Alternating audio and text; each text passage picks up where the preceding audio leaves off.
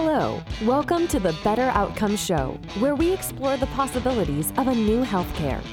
Each episode, we bring you a conversation with leaders across the healthcare industry, exploring topics ranging from new treatment techniques and interventions to novel service delivery methods and business models. And now, your host, Rafi Salazar from Rehab U Practice Solutions, a leader in patient engagement and retention strategy. Let's explore the possibilities of a new healthcare.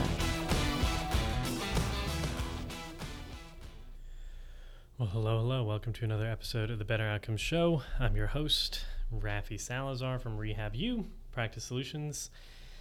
Alrighty, so this week I'm in the middle of again this book book project here. So I'm in the middle of reviewing, looking through edits, going back and forth with the the editor and the publisher, and trying to sort all the details out. So uh, the interviews have been a little bit slow here what I'm going to do, I've actually got an episode that I might release next week, but it, I might go ahead and, and just release it regular on schedule. It depends on how interviews line up. But um, it's an interview with a, um, he's an active duty service member who's transitioning out. And we talked, it was kind of off topic for the show in the sense that we weren't really talking about healthcare, specifically the healthcare industry or um, the business of healthcare, right? We talked a lot about the transition of our service members from active duty to civilian life, how health plays a role in that, and how the, the view of kind of the DoD approach to healthcare, which is basically patching up soldiers and sending them back out on the battlefield or getting them duty ready, um, just has some lingering effects as they transition into civilian life. So um, I thought it was an interesting uh, conversation. I have a, a, soft spot in my heart for for veterans, anyways, because of my time at the VA. They're just a great group of folks, and unfortunately, um, a lot of them have to rely on the VA healthcare service or the VA healthcare system, which is not necessarily bad in and of itself, except for the fact that it is a large organization, and sometimes it is it's very easy for the individual, the needs of the individual to be um, overlooked or kind of fall through the cracks because you're following procedure or policy, which is something that I spent a good amount of time. In fact, we spent a whole chapter on it on the book, uh, Better Outcomes A Guide to Humanizing Healthcare. You can search for that on Amazon. It should be published and available through uh, Business Expert Press. So it'll be available Barnes and Nobles, Amazon, all the all the places you can get books. I'm sure, um, and it'll be out uh, the the first week in October, October 6th, I think is what they they're telling me now. So, anyways, look for that in the next week or two. This week, uh, this like I said, I've, I've been working on this book project. Didn't have an interview lined up.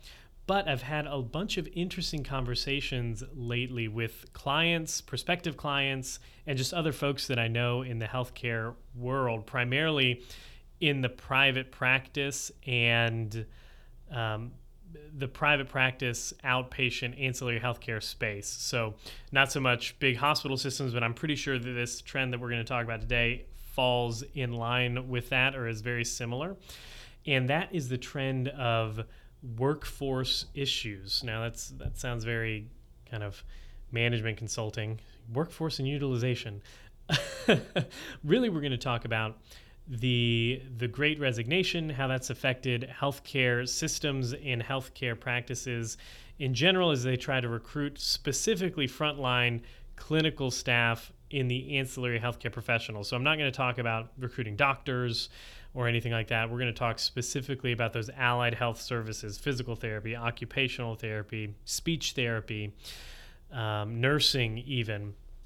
And I tend, I took a, a, a probably about two weeks uh, to go through a lot of the data from a kind of an analytical perspective in that so I've had a lot of conversations with clients or prospective clients or friends of mine who work in the healthcare space as consultants and have clients of their own who, who have issues with you know just i can't find clinicians to to see patients right the, the work is there the patients are there there's definitely a need i just can't find clinicians to serve them so i took a, a couple weeks and kind of searched through a lot of research around student enrollment rates, around attrition rates, around uh, just retention in general, employee retention at healthcare organizations.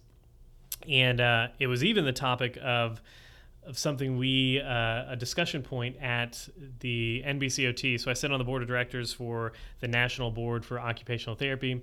And it seems like every every year we kind of have a a rundown of kind of where the profession is at. It's you know we call it the like upcoming topics or, or future points of interest, and it's not really anything to do with um, specific operations of, of the board or anything like that, but it's kind of like trends to be aware of. And probably for the last couple meetings, we've had discussions around application rates to uh, occupational therapy programs across the country and the the steady decline that we've seen over the last specifically five years or so. I know when I was teaching, um, so this is back between the between the years of 2015 to 2020. Those five years, it seemed like every single year, the program that I was teaching at, either as an adjunct or as, as an assistant professor, it seemed like they were setting records every year for the number of applications. And then all of a sudden it started to, to drop off a little bit, maybe plateau in 2019 ish, 2020, and then it's kind of taken a dump, and we'll, talk about that in a little bit. And um, well, I'll wait to talk about student enrollment rates then because I, I do have a, a pretty I'd, I'd, like to say it's unique, but a, a, different way of looking at it than what I've heard in a lot of the conversations at, at meetings like this. So um, let's just dive right in. So it is it's no secret that the Great Resignation I think if I hear that term again, I'm going to lose my mind. I feel like I'm I'm reading it all the time on on websites, on news sites, on every everything. You know, the Great Resignations at, at destroying this sector, this industry, or people are having a hard time because of the Great Resignation. Um, and healthcare is probably caught up in that a little bit. I would tend to think, and what I the the argument that I tend to make is that I don't necessarily think it's the great resignation itself that is the problem because that would it might make it difficult for certain healthcare organizations to attract healthcare workers, frontline clinical staff. Um, but what we're seeing in healthcare is a little different in that I believe what we're seeing and what the great resignation in healthcare kind of highlighted or really accelerated was just the the natural progression of an industry that was set up to have this problem in the first place. Now, now what do I mean by that? So, um, I don't tend to think that the pandemic happened in 2020. We all went remote, or a lot of people went remote, and that made a lot of clinicians decide that they were going to to find something remote and retire from their or resign from their jobs. I don't think that was the case. I think that the case that we're seeing in healthcare is that the move to remote work or this whole shutdown that happened really just accelerated the process of an already sick healthcare system. And what I mean by that is that particularly in the ancillary healthcare professionals, so what would necessarily or, or, or maybe commonly be seen from a management or maybe a, a, a CFO, a financial office um, viewpoint of being a revenue driver of an organization. So, physical therapy, for example, occupational therapy, for example, the rehab services in a lot of sectors in, in healthcare are the revenue drivers for that organization by and large. Nursing nursing plays a, a, a large role as well. And we'll talk about that in a minute. So these professions have been feeling pressure for years, arguably decades, um, in light of decreasing reimbursement costs, the increased oversight, and kind of attention to the cost of healthcare in general and where do we cut. Oh, well, we, we quote unquote overutilize or we really utilize this one part of healthcare, this, this one specialty. So, what we have to do is start incentivizing folks not to use it, right? Or maybe just paying them less and that's going to save us money. So, we've seen decreased reimbursement rates kind of across the board in healthcare, but really targeted on some of those um, what may or may not have been intentionally viewed as superfluous uh, healthcare services, right? Unnecessary healthcare services. And I, as as an occupational therapist myself, as somebody that owns a clinic, and a, a private outpatient physical therapy clinic, I understand the incentives that healthcare practice owners have as well, and healthcare organizations have for volume, right? To see more, uh, to charge for more visits, kind of like like dentists, right? If you're not drilling, you're not billing. If you're not seeing patients come through the door, you're not seeing revenue, you're not realizing revenue. So there is an incentive to see a larger and growing volume of visits per organization or, or location. And the reason that that volume keeps having to go higher and higher is because the reimbursement rate keeps going down. It's kind of this vicious cycle, right? Every time there's a cut, um, organizations across the country are like, okay, well, we need to up the number of visits that we see per day, right? And that's going to offset this this drop that we have. And it's just a, a, truism of, of business in general. It's easier to sell more to customers that you currently have, right, than it is to go out and find new ones. So um, it's easier to just increase the frequency of treatment than it is to go out and find more referrals in a lot of cases. Um, so that I believe is driving some of that. But any, that's that's not here nor there. That that system or that the context of healthcare is kind of framed in that for the last 10 or 15 years. We're on this fee for service model. Healthcare organizations are using billable encounters by ancillary healthcare professionals as revenue drivers to run their other operations and the other overhead that they're going to have the regulatory overhead, the administrative burden, all of that. Um, comes from the boots on the ground clinicians that are treating patients and submitting those CPT codes, right? Billing the the patients.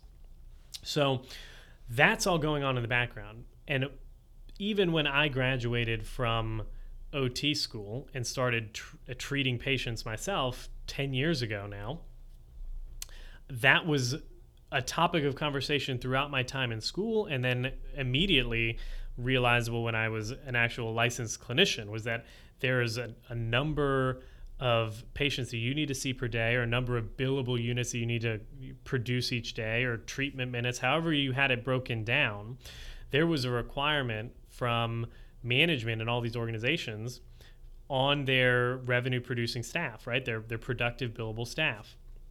So that pressure's always been there. And then what happens is uh, the pandemic happens, right?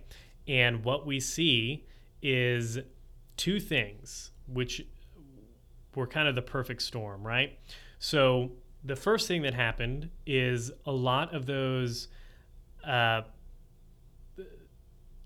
a lot of those staff that would have been treating and working in uh, outpatient centers found themselves without patients, and a lot of that was because the uh, the elective procedures all stopped, right?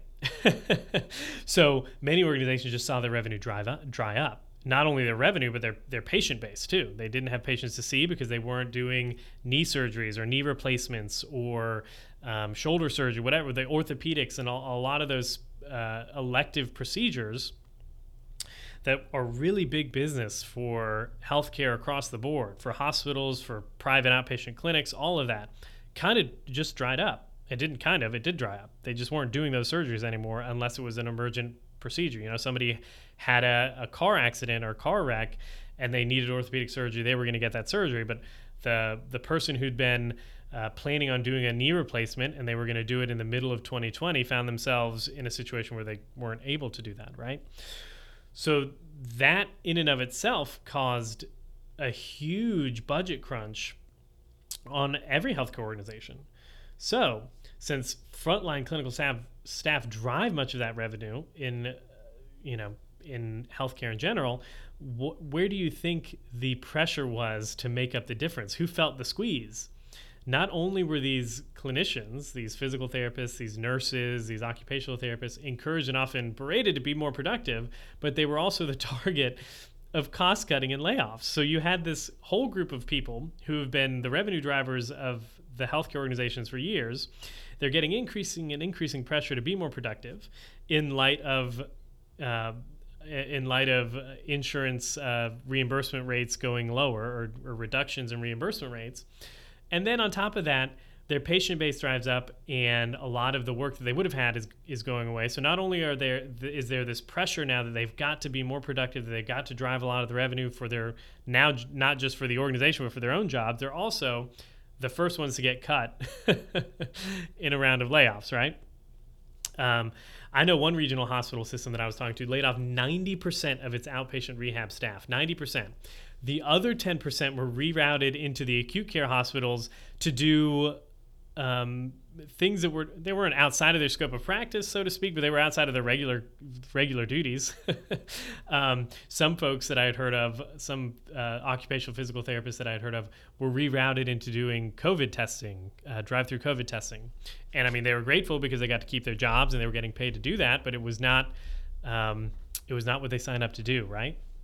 So all of this, this this whole drive for um, the revenue drivers feeling the squeeze because of a lot of those elective procedures going away, and they had to halt those those non-essential medical procedures.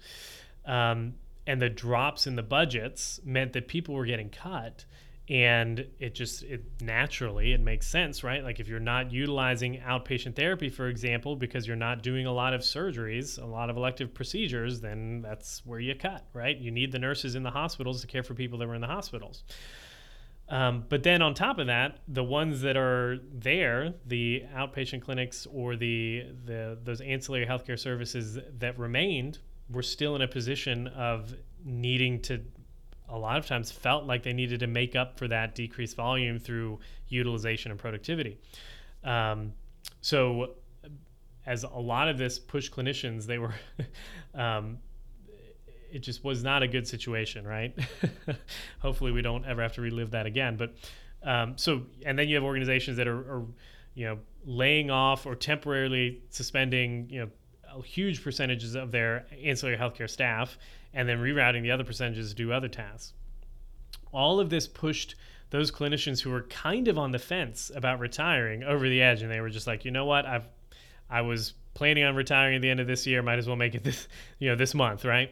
Um, so many decided to go ahead and retire. Many younger clinicians began uh, just bearing the brunt of both the layoffs, the kind of the emotional stress of job security and all that kind of stuff. Um, in addition, with the increased stress and uh, workplace environment, high pressure, high stress, impre- increasing productivity standards. And these clinicians weren't in a position to retire. And every hospital or clinic in the country either instituted hiring freezes and budget cuts or, or something to that effect that there was nowhere for them to go. So high stress work environments place enough strain on employees already, but then you add the fact or the feeling that that you're trapped in the job that you don't want but you can't leave and you've got yourself a, a just a recipe for burnout, right? Um, so when we look at everything in that context and the difficulty it is to find clinical staff, I tend to look at it as as more of the pandemic didn't necessarily cause it, but it accelerated the inevitable, right? We were the healthcare itself was already built on this business model of high productivity, high utilization, fee for service model. And then when you take away the services that they can bill for, the fees dry up, right?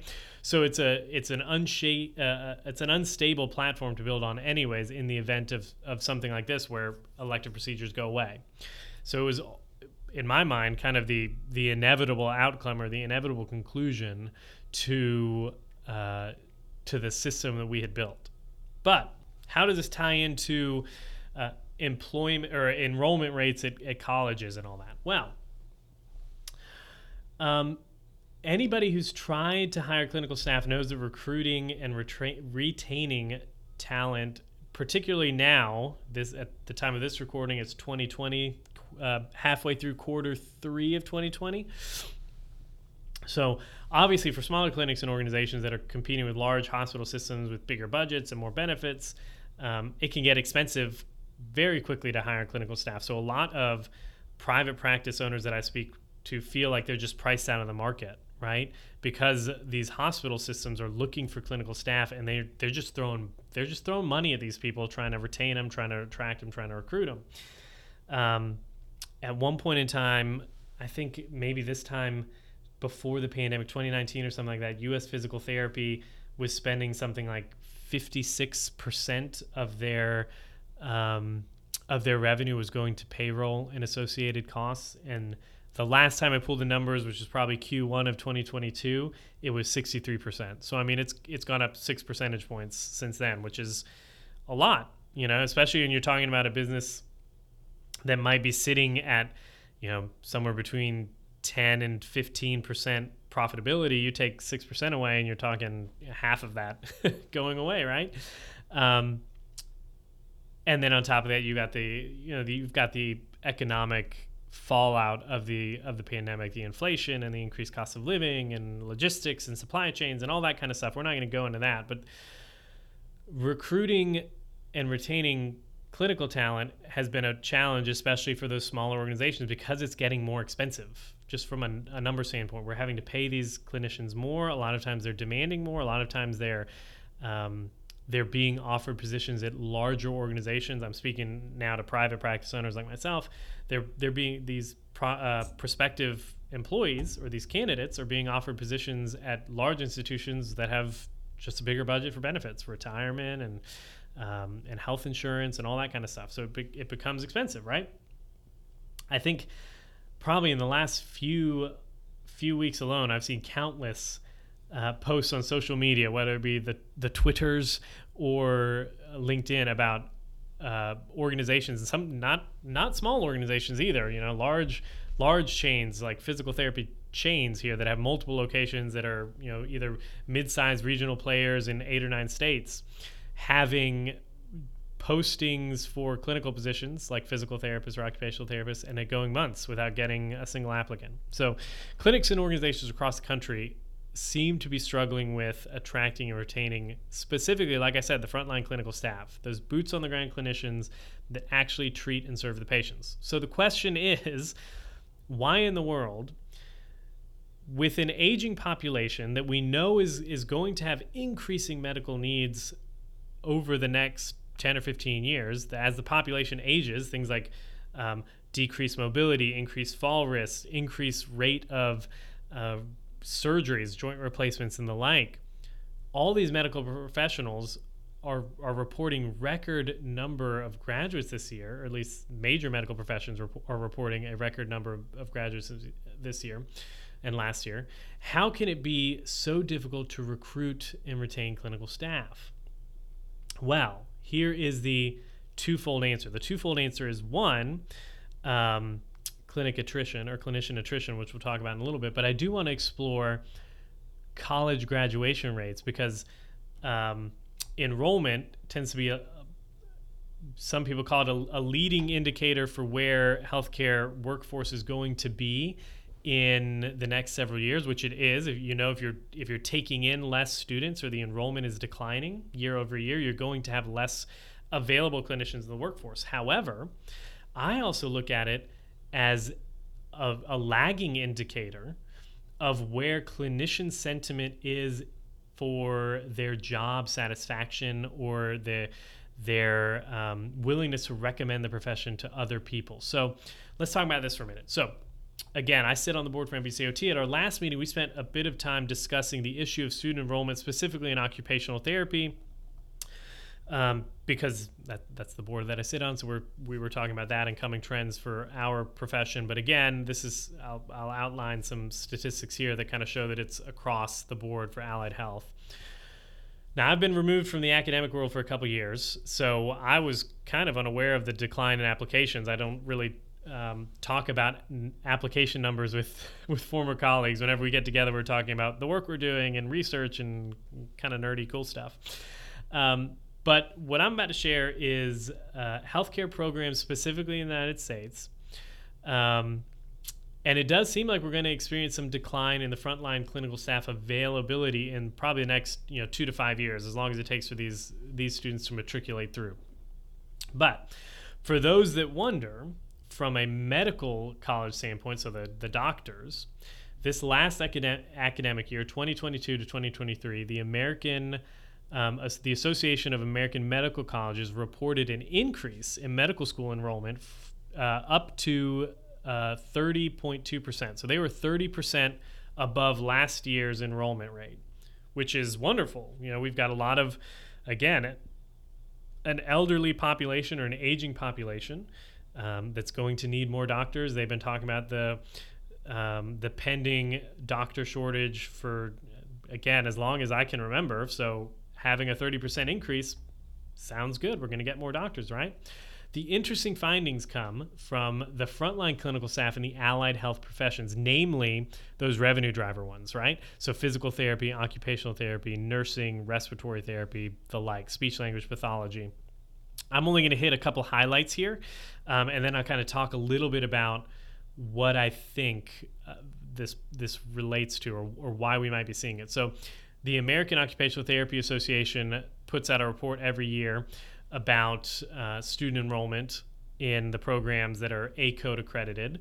Um, and for the last year that they have data for, which is 2021, or the enrollment date of 2021, the you know the um, that academic year, they reported what I would consider a very meager increase in enrollment of 0.84 percent.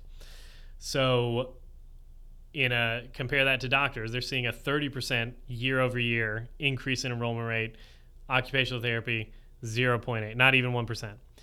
The American Council of uh, Academic Physical Therapy actually reported a net decrease in overall applications to PT programs of 4.17% for this current academic year the last time that I could find, or the last data that I could find from enrollment from actually new students coming in, was the year before the pandemic, the academic year of 2019 to 2020. I'm sure there's some out there. I just, you know, I've got a lot going on, writing a book, doing the podcast, working with clients, running a clinic.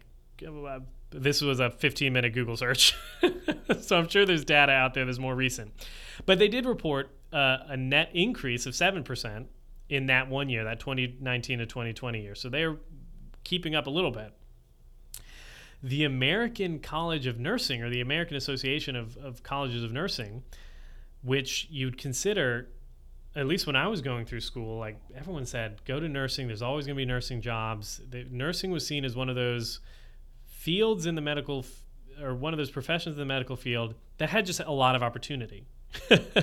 um, a lot of quality management officers in ho- in hospitals are nurses or hold a nursing degree. A lot of utilization managers, a lot of um, management and administrative staff at hospitals are hold some kind of nursing degree. That's kind of the entryway through the door. Now you can make the argument that's just because there are more nurses than there are other professions, and maybe there's something to be said there. Like the hospital employs more nurses as a as a percentage of total staff than physical therapists, so it's no it's no wonder that more nurses are um, in those administrative roles because there's just more of them. And there's something to that. I think there's, if you've worked in healthcare, you know there's a little bit more to it than that. So, what do we make of these these numbers? As again, we've got 30% increase on the doctor side, and then on the allied health side, marginal, meager increases, sometimes negative increases. And what we are seeing is a decrease in overall applications to programs going forward for one, we can conclude obviously that frontline clinical staff and allied health professionals will be in short supply, right? That's like that's a no-brainer. um, I think the current estimates for for the demand growth in those fields is somewhere, depending on the numbers that you look at, somewhere between 20 and 30 percent. So 20 and 30 percent of uh, increase year over year for the demand, and you only have like a one less than one percent increase in enrollment every year, and you know, that's already going to lead to shortages, right? Um, what I find interesting, though, and I've said this again, is how this decline in student enrollment or applications is really a lagging indicator for the sentiment of the current population of licensed clinicians out there. So instead of viewing enrollment as this leading indicator of where the workforce will be in five years, I think we really need to look at it as a lagging indicator of the current of the sentiment of the current clinicians that are working in our hospitals, in our clinics now, because they're the ones that are affecting applications to programs. You go online, you read any kind of forums, any kind of um, uh, what are they called? Message boards or anything like that, where you've got clinicians talking about what it's like to be a clinician in their field today. And it is not an overwhelmingly positive uh, viewpoint that you get, right? Um, you get a lot of a lot of negative talk about increasing workload demands, decreasing respect in the workplace. You're the first ones to get fired when things go bad, but you're also the first ones that get pushed on to increase it and produce more when the when the revenue starts going down as well.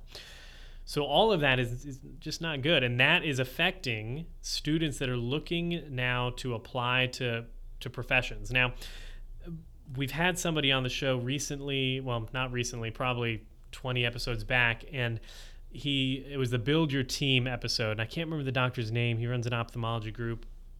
But he talked about why do healthcare or why do people go into healthcare? They go into healthcare because they want to help people. They feel like it is this sense of of mission or purpose. Um, as i like to say it's it's more of a vocational calling than it is a career choice. However those people also i mean you can help somebody as an accountant right?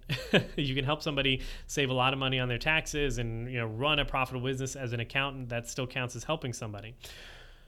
The reason that a lot of folks gravitate towards healthcare in particular is a large majority of that a large chunk of that is because of the perceived job security. There's always going to be sick people you know that that was told to me countless times in undergrad and throughout graduate school. There's always going to be sick people. You're always going to find work as a clinician. There's always going to be, you know, insert whatever your need is, whatever your specialty is in healthcare. There's always going to be that need. You're always going to be able to have find a job and find a job that you want, making a decent living. And what we've seen over the last year, probably not the last year, but the last probably 10 years, is that yeah, you're always going to have a job, but that job might be super high stress, require a lot of productive capacity from you that in some t- in some instances is just not realistic. And then on top of that, there's just the the the reduction of your job from something meaningful like a vocation to simply checking off boxes on a checklist in order to meet whatever productivity standard is there so that you can get paid, right? So all of that kind of bleeds through when you read any kind of article written by a clinician, probably in the last five years, uh, specifically through the social media cha- channels, right? Um, there's a, I think it's the non clinical PT, um, and Meredith is great. Um, I, I did an interview for her early on in my consulting career about it. And even back then, there was interest in how do you take a step away from being a, a clinical frontline staff. And we'll talk about that more here in a little bit. But the general sentiment among healthcare providers, specifically those working frontline clinical work, is not very positive. And that is going to have an impact on enrollment rates. So, what I see when I'm sitting in these meetings and we have these conversations about enrollments at at college programs decreasing year over year and what are we going to do and what what is the problem? The problem is not that well let me let me back up. So one of the one of the initiatives that we heard at one of these meetings was that there's a group that will remain unnamed. And this organization thinks that the way to the way to attract more applicants to this is specifically for OT and PT programs is to highlight the non-clinical work that is available these unique areas of practice these digital and virtual service delivery methods and yada yada all these you know working in software and working in tech and all that kind of stuff. And they're kind of holding this up as like look you can get a degree in OT or PT and go into one of these areas that that does not address the problem. the problem or the reason why you're seeing decreased enrollment and decreased application to, to programs across the country is not because people don't see there's opportunities for you know non-clinical work or they don't see that there's opportunities for um, for unique positions or you know just stuff that you wouldn't normally get to do every day. That's not the problem. The problem is that the majority of people look at healthcare and they don't want to be part of it. They don't want to be part of a machine that is cranking out high volumes of mediocre, in this case, therapy work, right? They don't want to be on the, the conveyor belt of therapy, doing the same exercises or the same treatment to the same people every day, day over day, regardless of of what the situation is or the unique factors. Like they're not leaning in at all, or they're they're not. Uh, organizations are not capitalizing on the fact that these clinicians come to the profession with a deep sense of meaning, purpose, and vocation. And what they do the first three years while they're a clinician is beat that out of them by running them through this high volume fee for service model, business model. So it is a function of the business model. It is a function of the way healthcare organizations make money that has led to this situation where now we are seeing decreased enrollment and decreased applications to these professions. It's not because they don't see the the degree itself as being versatile. It's that they know that you've got to put in years in a a therapy mill before you can jump into some of those degrees, right? Or some of those other roles. Um, so some of the main levels or the main topics around this, like why are we seeing like why why is sentiment poor or decreasing and declining in the current population of licensed clinical staff out there? Part of it is clinician burnout, and I've already talked about that, kind of the increase in work demands, the fact that you're dehumanizing healthcare at a very, very basic level. People are, are not viewed as unique individuals, they're, they're viewed as uh, unique social security numbers coming through a clinic or a number of billable units available for that clinician to meet their productivity standards, right? Um, and you can again you can talk about kind of the pandemic's effects on that. I will say that the pandemic my position is that the pandemic really just accelerated the inevitable and i've already said that so there's no reason to go back into that. But what that has led to is clinician attrition. Um, so what leads us to clinician attrition? Those clinicians that experience burnout and saw an opportunity probably over the last several years this was happening in, in drips and drabs probably over the last you know five to seven years, and then really boom accelerated during during the pandemic. They saw an opportunity and the, they decided to make a switch out of clinical care entirely. Many clinicians still took positions that were related to the clinical experience, you know, medical documentation reviewers or auditors, uh, quality assurance positions, um, you know, back office or administrative roles, um, management roles, that sort of thing.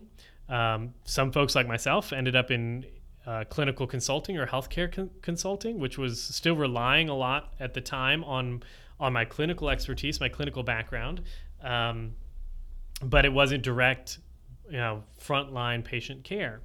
A few found roles, you know, in the healthcare technology space, you know, working for uh, organizations that are developing, you know, software SaaS business models, and they're providing some clinical insight into utilization or uh, UX, UI design and, and features and all that kind of stuff. A lot of folks that I've spoken to recently have ended up in DME sales or durable medical equipment sales. And we'll talk about that in a little bit. Um, and then some clinicians just left the healthcare field altogether. Um, I've talked to folks who have ended up in real estate or insurance sales or even banking. Um, it's and at some point it's, it's just simple math right you have a decreasing number of available clinicians combined with meager or declining student enrollment means that the supply of available clinical staff is or will be in the years to come very low um, so this there was already kind of a sense of or a build up to clinician burnout. We had larry benz on the show uh, probably a couple years ago now at this point talking about his book called to care where he did a very good job of laying out kind of how this high productive or high volume fee for service business model because that's what it is the business model of healthcare leads to calcification dehumanization and ultimately clinical burnout. Um, he also laid out how you can if you're in that if you find yourself in that position how to um, get out of that and uh, you can we'll link to that show in the in the show notes you can go listen to that. It was a great conversation. But um, whether it results in clinicians leaving the field entirely or seeking non traditional or non clinical roles, the major factors that are driving this move seem to be related to again that work pressure resulting from the business and reimbursement models of healthcare. Particularly, this is the U.S. now. I mean, I know that in other places in the world where you have national healthcare services, you're still seeing some pressure. You're still seeing some clinician attrition, and those are for different reasons. However, they they're related and they do involve burnout and dehumanization, but that's the topic of an entirely different uh, podcast and or article, right? The advent of remote work. So remote work has impacted healthcare at some level. We'll talk about it here in a little bit. Um, the desire for increased flexibility, again, arguably from this advent of remote work, and then a growing interest in both that non traditional or non clinical applications of, of clinical skills or clinical education. So let's break them down very, very briefly. I've already rambled on long enough, and then we'll kind of wrap it up. I do have an article on this topic coming out probably, when is this? This is August 9th. So it'll probably be published on the 15th um, on the website, and I'll send an email out. If you're on the email list, you'll get a, a kind of an expanded version of this podcast, but that has a lot of specifics and links. So, I'm not going to beat a dead horse here, but that first topic that we that we mentioned, that's um, pushing clinicians to leave the field entirely or seek that non-traditional work, would be those work pressures resulting from the business and reimbursement models of healthcare. I cover this in great detail in my book. Here's a shameless plug for the book. It will release October 6th. It is called Better Outcomes: A Guide for Humanizing Healthcare. But I spend an entire chapter in that book talking about uh, value based reimbursement, value based reimbursement models, and how decoupling fee for service from the way clinicians make money is good for healthcare in general. And then I also spent an entire chapter talking about policies and procedures and the rigid organization and structure of healthcare and how that also leads to, to dehumanization and increases workplace pressures. All right, enough of that commercial. um, so, whether it's a time based coding system or procedure based coding system, here's the long and short of it. Healthcare organizations generally receive revenue based on the amount of healthcare services they provide, not necessarily the effectiveness of those services or their treatments or the value they provide. Um, there are some groups out there and some organizations out there that are doing quote unquote value based or merit based reimbursement systems. But as I shared in a recent video on our YouTube channel, those systems and those schemes, if you will, those reimbursement schemes fall short in a lot of ways. They don't take into account a lot of the factors, so it, they're very difficult. And there's the the bugs are still being ironed out, or the wrinkles are still being ironed out on those uh, value-based payment programs. But why is this important? Why is it important that healthcare service or healthcare organizations receive revenue based on the amount of healthcare services they provide? Well, it doesn't take an economist to take this out. Um, uh, to tease this out, right? But incentives matter. so because a business, um, then, and these hospitals are run like businesses. So because this business, um, their revenue model really drives the, the, the organizational decisions, right? So since their um, their revenue model is based on the proportion or their revenue grows in proportion to the number of units or codes they bill, more patients billed means more money, right?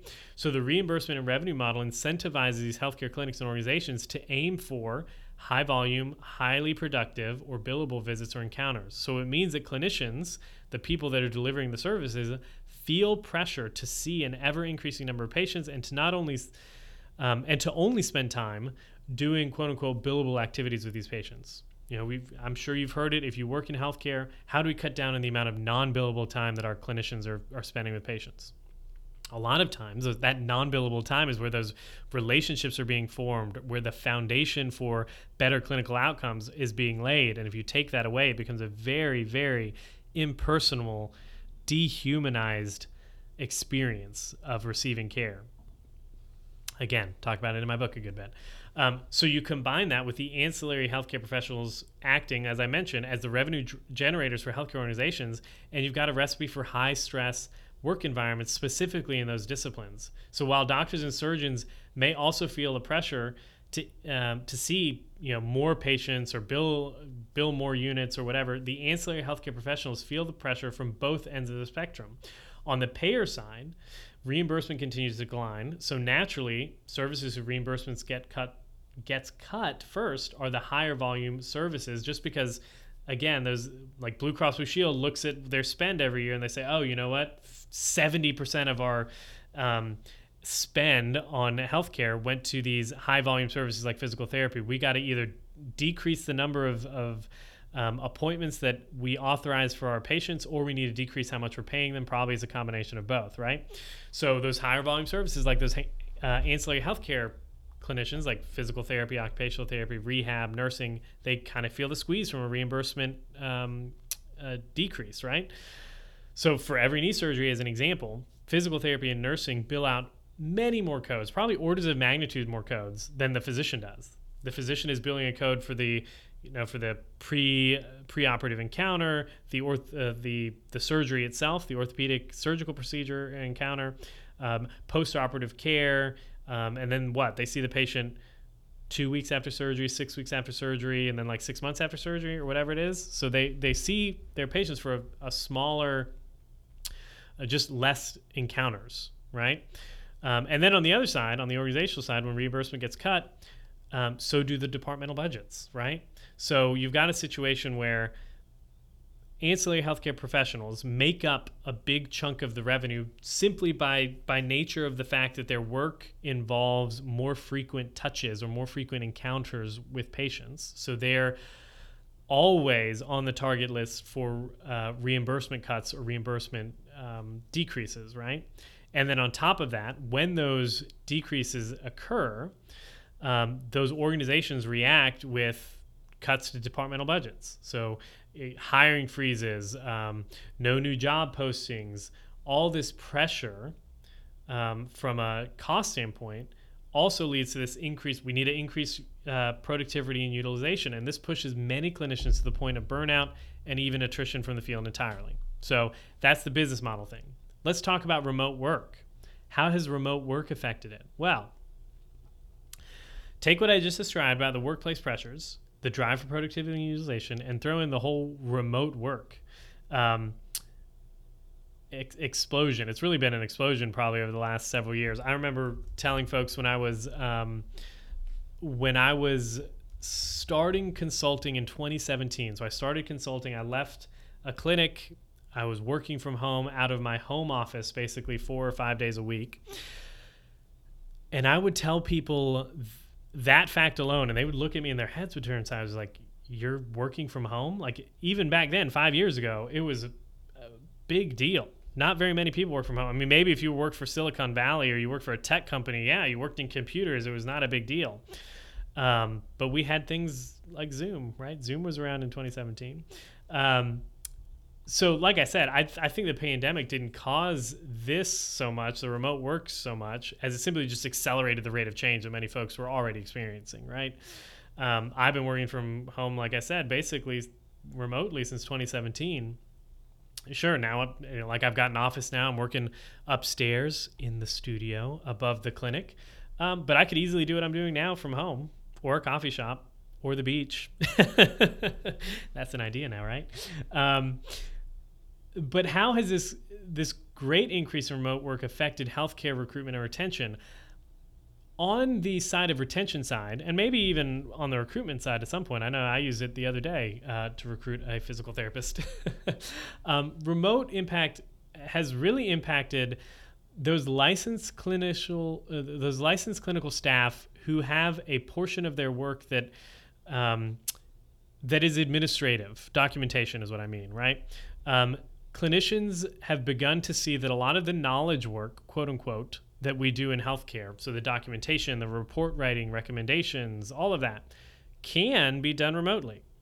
Um, this has been this has done a couple of things. One, it has pushed clinicians to try and leave direct patient care entirely because they know that there's opportunities now. They know there's opportunities for non-clinical remote work and they want them.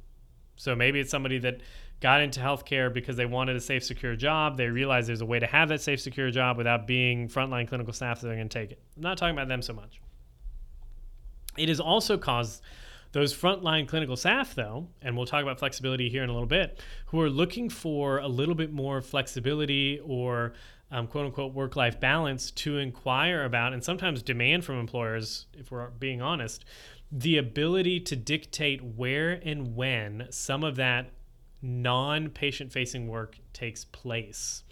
Um, so, because remote work opens up the flexibility and options to work in an environment other than the physical clinic, many clinicians see it as an opportunity to quote get away from the, the from the hectic office, right? Um, and it can be used theoretically as a way to kind of uh, a pressure relief valve, right? You've got a clinician that's it's stressed, they've had a really hard day. Why don't you take the rest of the day off, work on your notes from home, whatever, right? Again, we're not going to talk about the the IT security and the the safety procedures you need to have in place. Um, reach out to a professional about that, but there are some considerations. You know, whether it's a VPN or a remote access network, whatever it happens to be, you want to make sure that from a security standpoint, you're not placing your data at risk. We did a, a webinar on this tail end or maybe la- tail end of the summer in 2021. You can go find it on our um, site. Just go into workshops and courses, and it should be there. It's free. Watch it, um, and then reach out to somebody about doing that. So that's my little sidebar for that. Work from home, remote work is doable in healthcare. You just need to have the the proper IT uh, supports and security in place. Okay.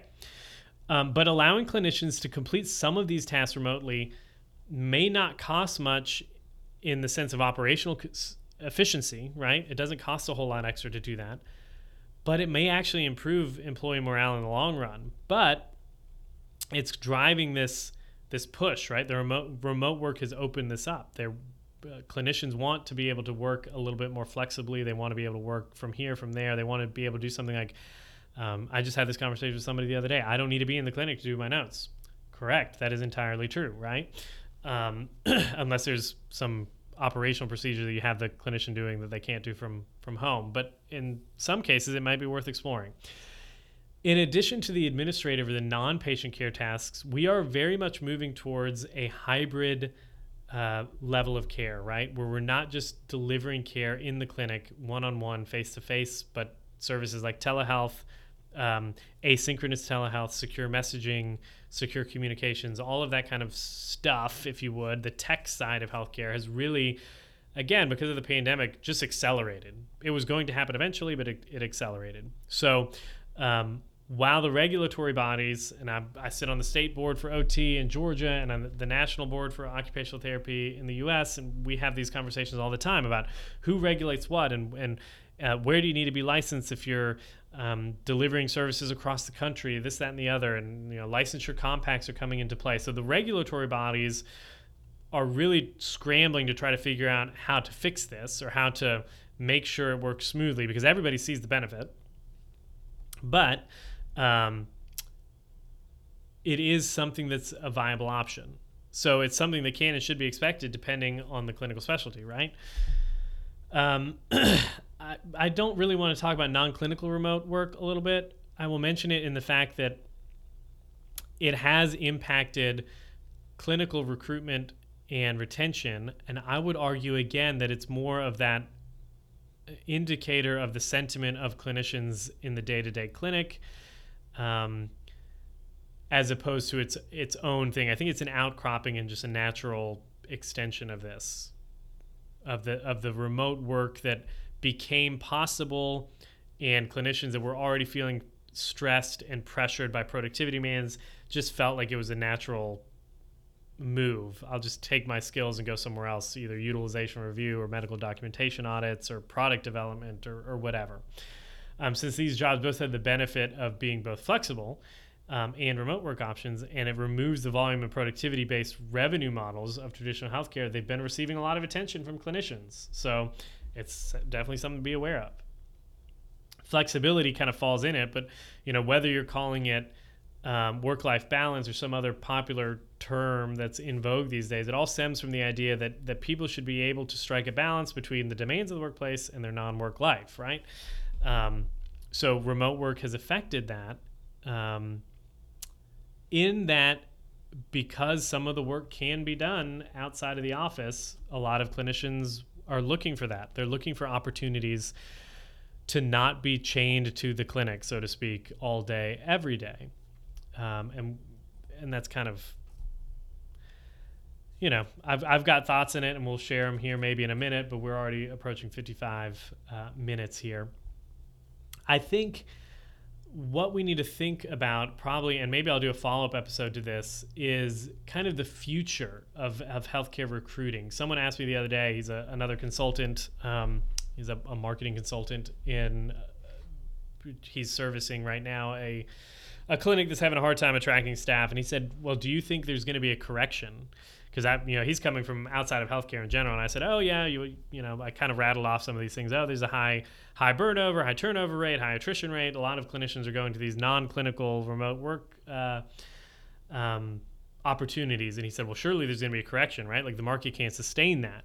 And I do think at some level he's he's correct, right? At some level, the demand for um, non-clinical, quote unquote, non-clinical remote work opportunities has already far exceeded the availability of those opportunities. One, um, and then they've also it's it's gotten the attention of folks even in the academic realm. So it is going to have an effect. I don't necessarily know if there's going to be this correction where you see a whole lot of these people that left clinical care to do non clinical work fall 100% back into um, going back to a clinic. I just don't see that happening. I said that when I started consulting in 2017. I remember talking to a colleague and I said, I just don't think I could ever go back to working 100% in a clinic anymore. Not because I don't love it. You know, I bought a clinic because I wanted to treat patients again. And I do treat patients a couple days a week, and it's great and it's wonderful.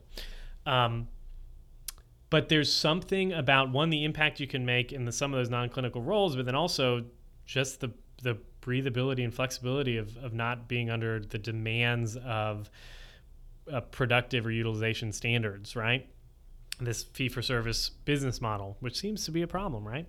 Um, so the, on the topic of will there be a correction i do not believe there's going to be a correction. This is my prediction right? So um, i might subject to being wrong Uh, I don't think there's going to be correction in this. I think what you're going to see, or at least a big hard swing, you know, like the pendulum has swung to a lot of a lot of folks, and I would think that that's probably a loud minority, not so much a, a majority, but a number of clinicians trying to move out of healthcare, direct healthcare services entirely into non clinical remote work like software development or product development or something like that, utilization review, you name it.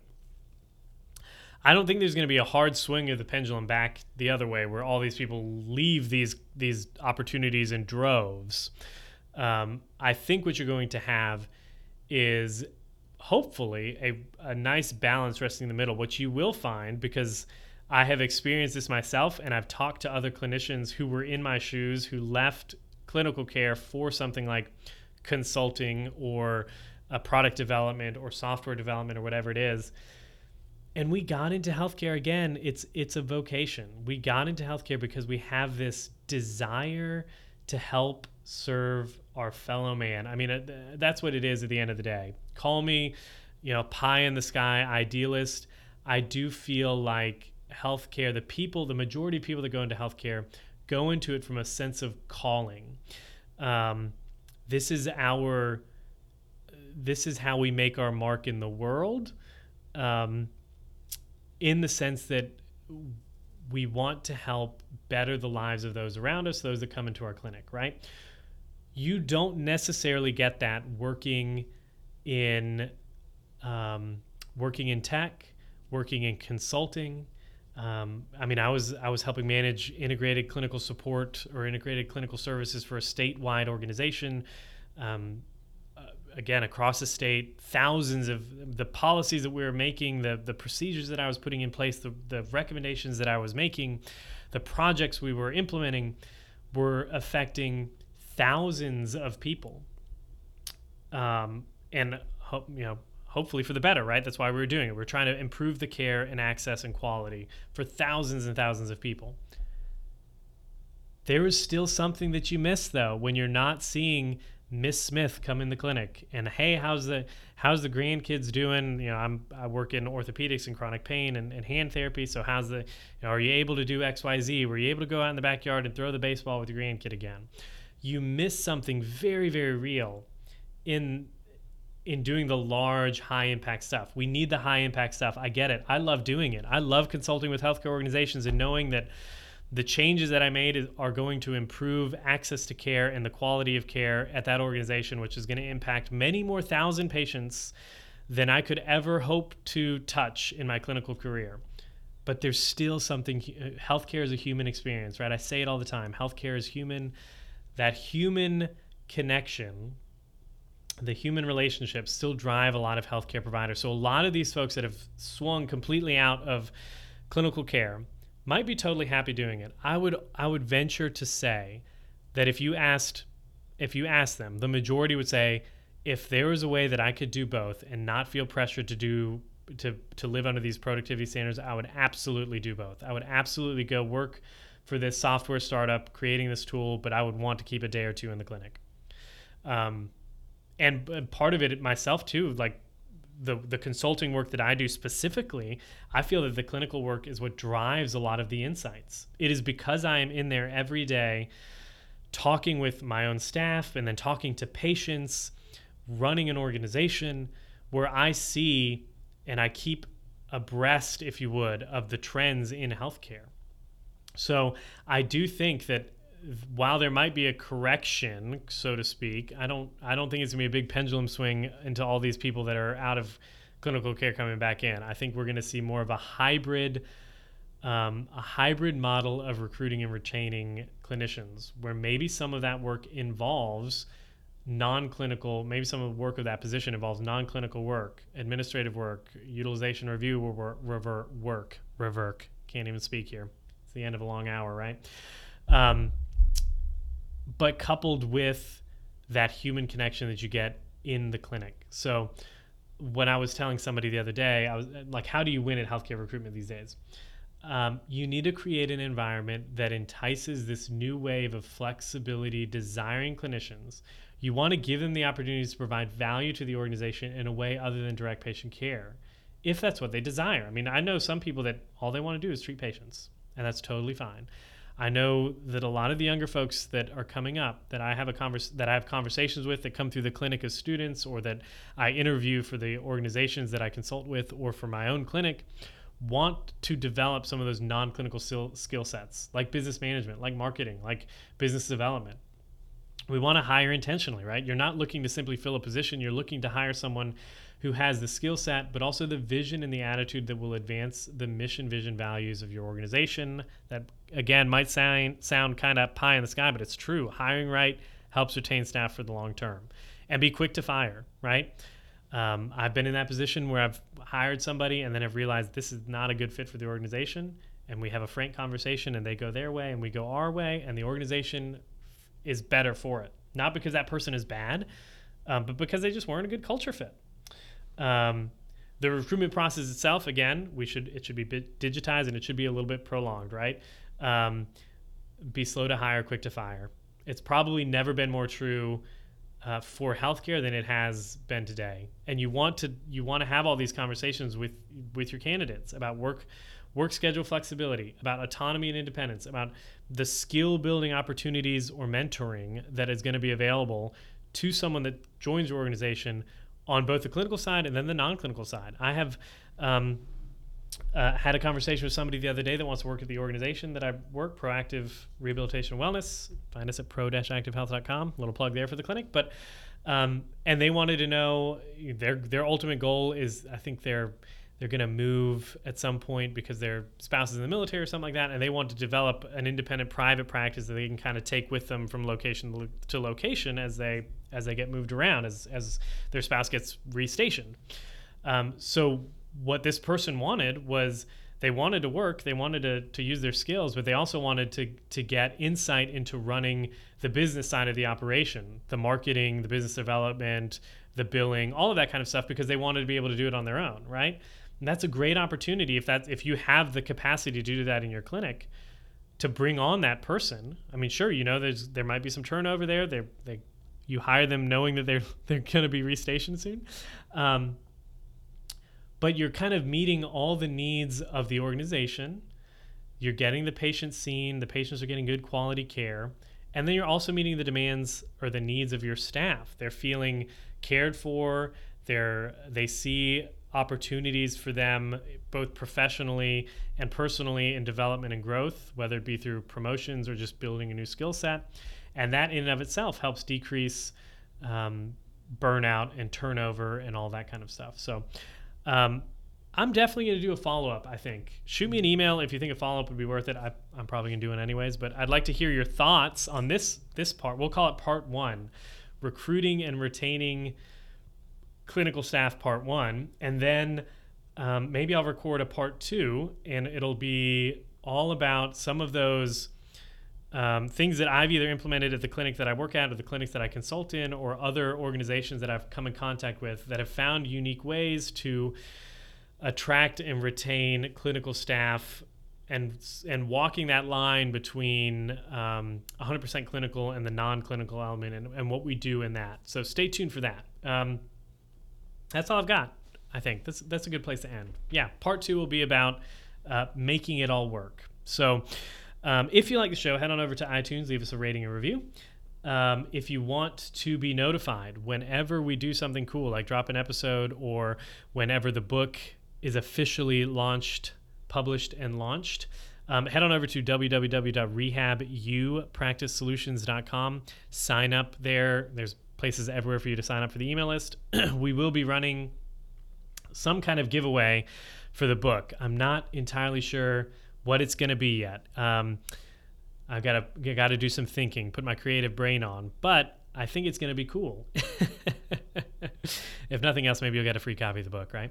Um, and if you're a healthcare organization, clinic owner, a administrator, a manager, heck, maybe even you work in HR, and you realize that healthcare, um, while being a great and wonderful and noble profession, needs to run better, and you want to to make changes at your organization that not only attract, um, acquire, and engage patients that help you helps you attract, acquire, and engage patients, but also makes your place a life-giving place for employees to come and work.